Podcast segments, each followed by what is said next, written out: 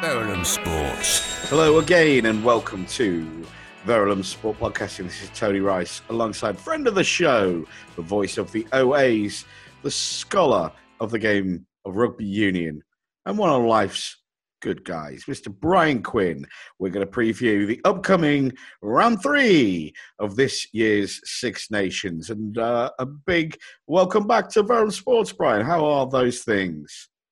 Yep, uh, fine. Absolutely grand, given the limitations I've told you about my physical condition. But uh, yep, I'm all right.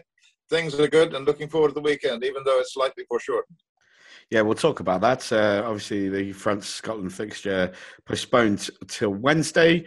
Uh, we'll build onto that. But there's still a veritable feast of rugby for fans of the game to enjoy. And I'll tell you what, as well, there's Six Nations, there's something magical about it. Even when the rugby isn't sparkling, just the history adds a souchance. If you've never gone into rugby union, it's on terrestrial. Get involved. You might fall in love with the game. Uh, but I guess the hors d'oeuvre for this weekend, Brian, Italy versus Ireland. The two sides basement dwelling at the moment. Uh, two defeats from two for both Italy and Ireland. The last time Ireland uh, lost their opening fixtures, uh, I think in the Six Nations, or it's the first time I think they've lost their opening two fixtures in Six Nations history. But they'll be, I think, reasonably confident of getting a W, won't they, at the weekend? Italy looking to avoid a 30th consecutive Six Nations defeat.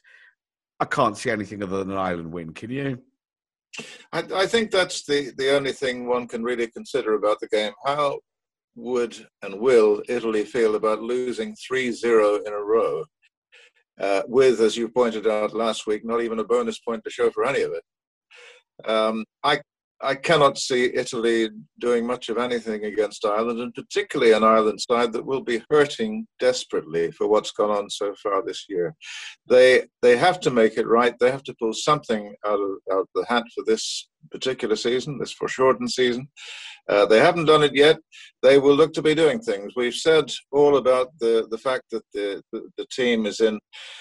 Uh, the, the essence of change, but surely that's rugby all over, and particularly with the game being as as tough as it is these days, a side is always dangerously close to, ta- to change in all sorts of ways.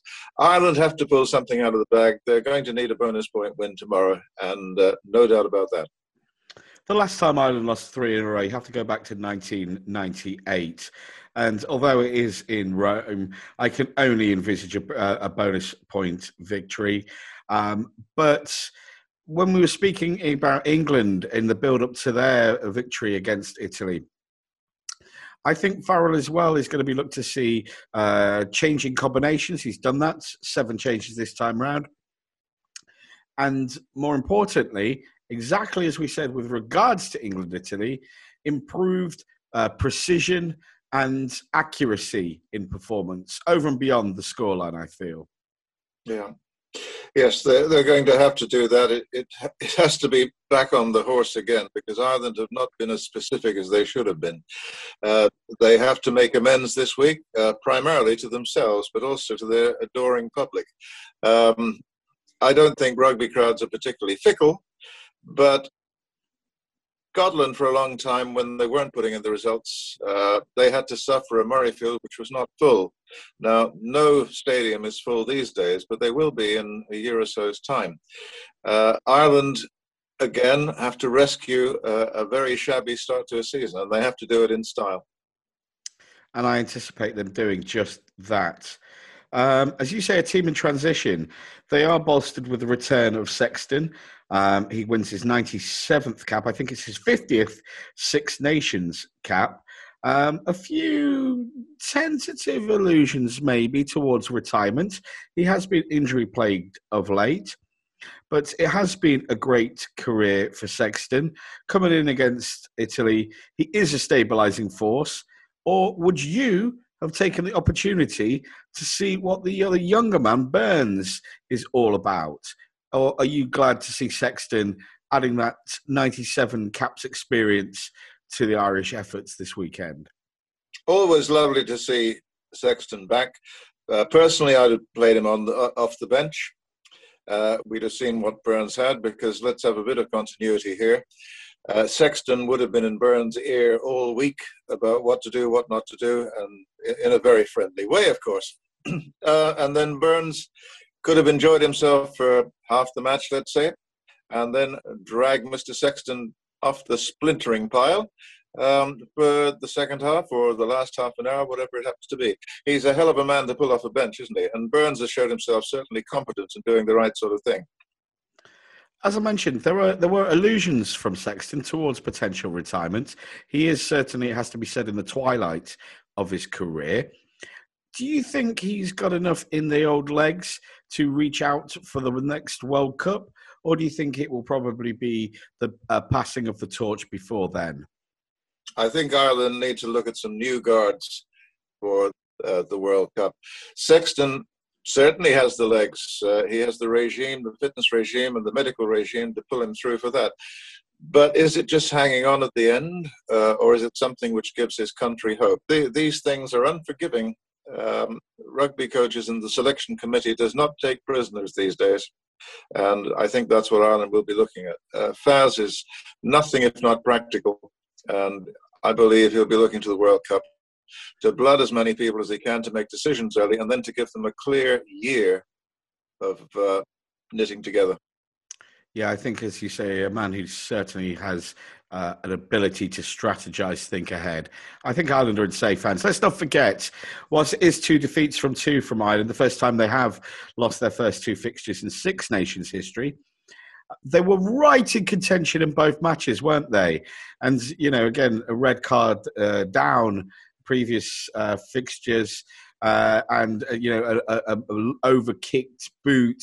I know that one about those sweet, sweet candy nuts, Brian, but I'm sure the Ireland team have looked at both matches and thought, we could have been two from two here, chaps. Yeah, it's. Uh, Ireland will be saying to themselves they only have themselves to blame. Uh, the red card, uh, we've discussed it often enough, ludicrous, uh, and probably cost Ireland the Wales encounter. Um, against France, they had the chances, uh, and you have to say they had the chances, and they didn't take enough of them.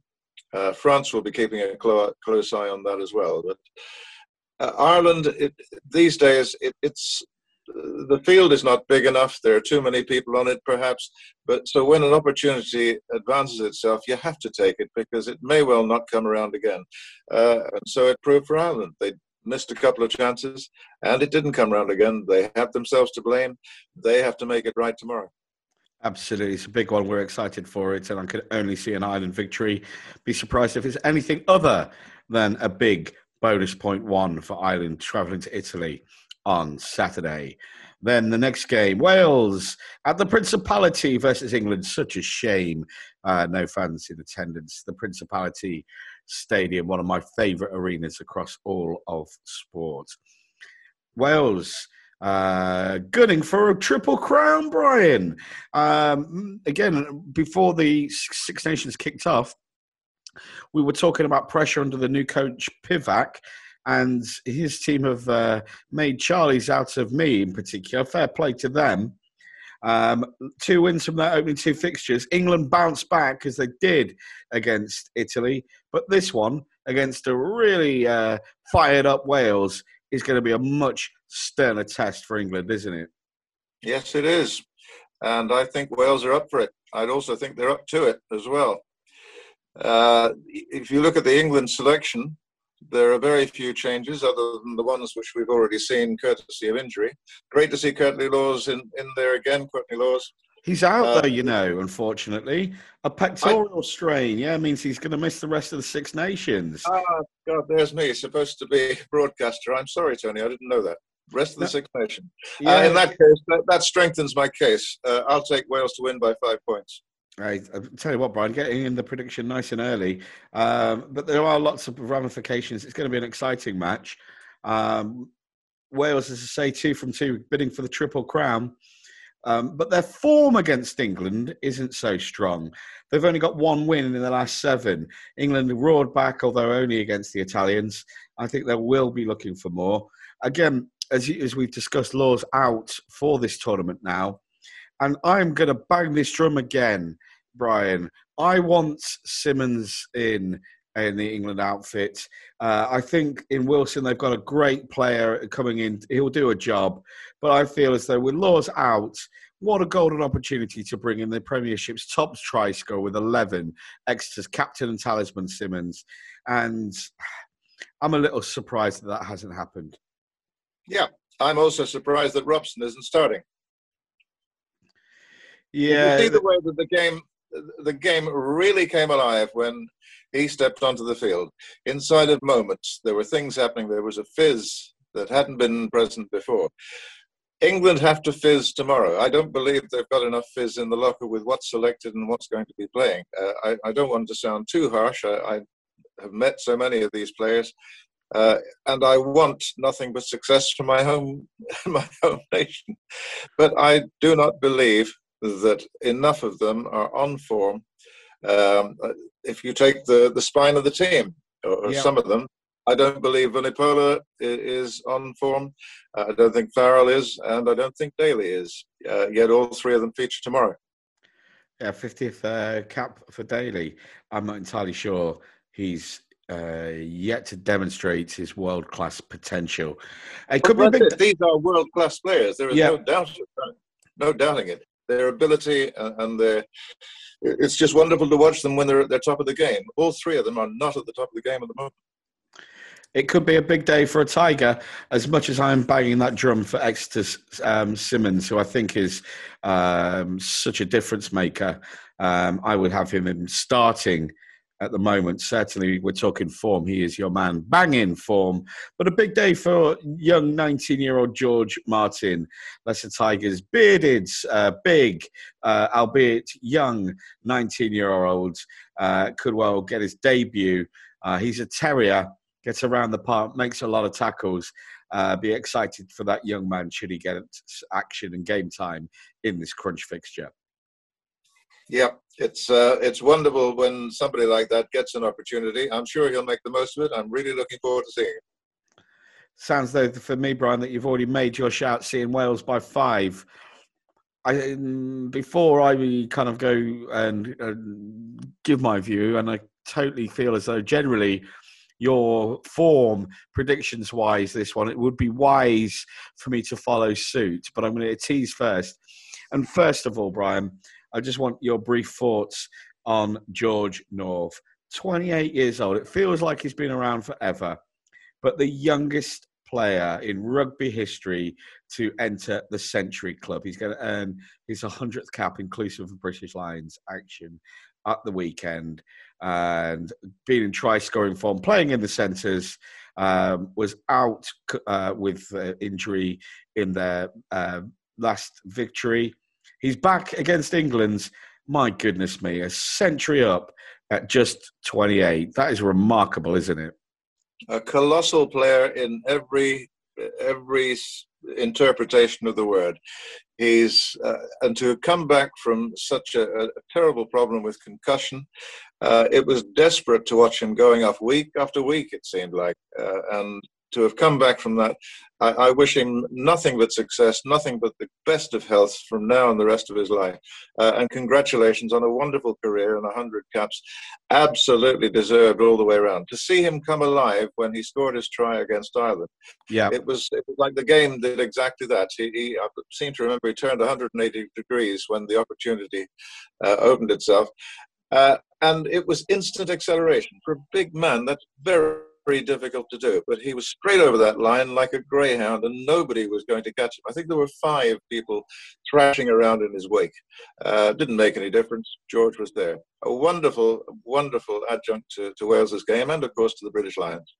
Do you know, I love that you mentioned the British Lions, and I'm still waiting eagerly to hear developments as to how that happens, whether we will be in South Africa, whether it could well be on neutral ground in Australia, uh, whatever the developments are. Please, God, let there be there's some form of British Lions action. The um, in 2021. But my word, I mean, there's been some imagery and uh, uh, iconic players and just wonderful memories from that wonderful outfit. I know you're a big lover of the Lions, but right up there in recent memory was that wonderful effort for him against uh, Australia a few years back, where he was absolutely outstanding. And, you know, again, almost in attack, not defense. He dumper trucks a would be Australian defender and marauds forwards a full 15, 20 yards. It really is up there in rugby folklore and imagery, isn't it? That one. Well, it's Israel Folau, wasn't it? That's the baby. Uh, it, it, it, was on uh, on all of the videos, and uh, everybody had a different version of Waltzing Matilda after that. Hey, I tell you what, though, uh, another young man from Wales who's at the other end of his career spectrum, uh, but he, if, I think certainly a line in the making is the current try, uh, top try scorer in this tournament with three. And I think he's got four tries in his opening six games. We've eulogised him about him, haven't we? Uh, based in the Gallagher Premiership for Gloucester, so England will know all about uh, Rees Zammit. But just give us an idea, Brian, of his potential as it's already been realised in our here and now he's young enough not to be phased by it, not to be phased by anything. What they've told him is go out there, use your acceleration, score a try. And it's like he said, oh, well, if that's the only thing I've got to do, fine, that's exactly what I'll do. And that's what he's doing. He's also loving every minute of it. And he's, he's proving to be a very popular man as well. Very popular in the Welsh camp, camp and hugely popular in Gloucester. The only person who probably he's not very popular with is Eddie Jones. But there again, Eddie, uh, Eddie had the opportunity to recruit him uh, for some reason didn't take it. But hey, what do I know? I'm only talking about it. I'm not doing it. hey, listen, Brian. I think uh, you've made some pretty powerful points, and you're on fire with your predictions. And you are predicting Wales by five. Uh, it's at the Principality. They are bidding for their Grand Slam. Uh, they've opened uh, their Six Nations efforts with two straight wins on six occasions. On four of those occasions, not only have they claimed the Triple Crown, but gone on to get the Grand Slam. Brian's on form with his predictions. But just simply for entertainment's sake, I'm going to back against Brian. I'm going to back England to make it two straight. Um, I, I, don't think necessarily they're a team on form. Um, but I think if they can keep it tight, if they can keep it restricted, but then just have that willingness to play some rugby and get their backs into the game. Watson and May, of course, demonstrating their power and their firepower last weekend, looked hungry for action. More of the same will be necessary. I think Wales going as favourites. I would not be at all shocked to discover that uh, Mr. Quinn remains on immense prediction form. But uh, well, just just for fun, I'm back in England. you, you said England if they keep it tight. That's exactly what I don't want them doing. By which I mean the score line, not the right, game okay. line. Keep okay. it tight so they, they're, they're, they're in contention. Again, I, I, believe if they put everything to their own potential, play with a smile and their heads up, I believe they could they could be out of sight of Wales by half time. I don't know whether there's a confidence issue.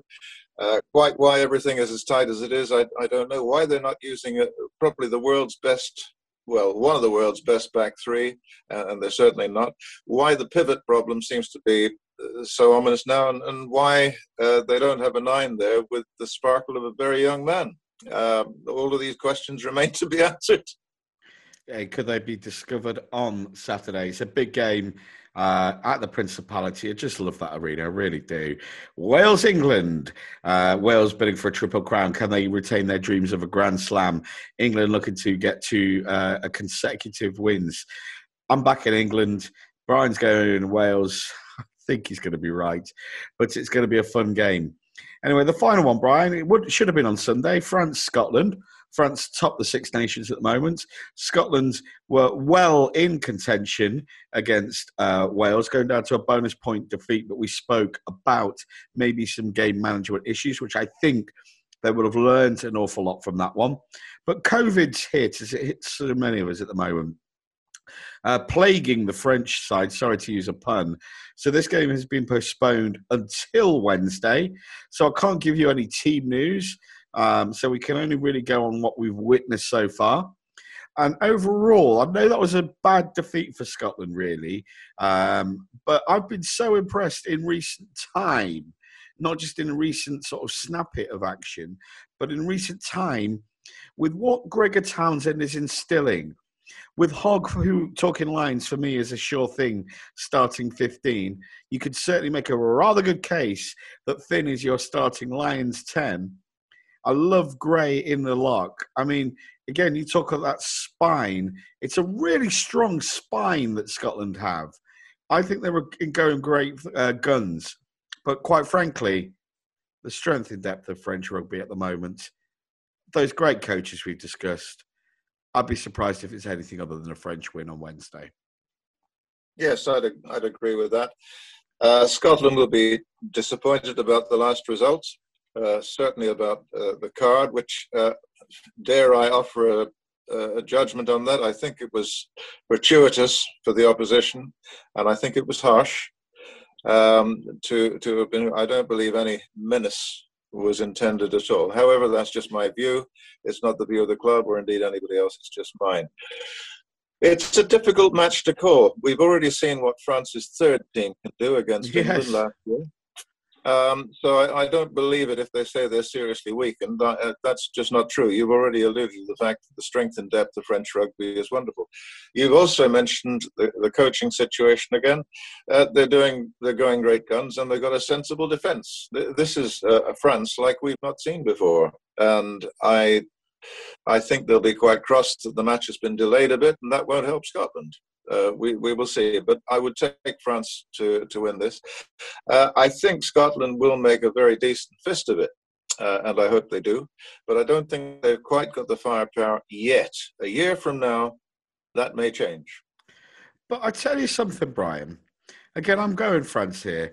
Uh, again, people just to remember that, as you say, a third play, uh, choice French side, um, shorn of so many players, 25 full uh, stars really because of political reasons in, against England last year, or well, quite recently actually, uh, took England to extra time. Um, but I think Scotland will learn an awful lot from that defeat against Wales. And I think they are going to be a real force. Very, very impressed with Gregor Townsend, you know. Yep, Yep, absolutely wonderful. Uh, he's doing a grand job, uh, and he's got some wonderful strength to work with. You've already said Gray in, in the pack, and uh, one of the best fullbacks in the world at 15, prepared to run from anywhere. Uh, if only other teams had that vision. Um, however, Scotland have got him, and I believe they'll make the most of him. They certainly have so far hey, make the most of your Six Nations weekend. As I say, if you've never got into it before, we'll give it a whirl. It's on terrestrial TV. You could well become a rugby lover. And I love, Brian, genuinely love eh, talking rugby with your good self. As I say, your punditry form is exemplary this season. It's usually rather good, uh, but I would like to take a moment to wish you and everybody at the OAs, by the way, every continued joy and success. And I would like to wish you a jolly good Six Nations weekend. And I look forward to unpacking it with you uh, next week. Fantastic. Thanks, Tony. Have a great weekend. Talk to you next week.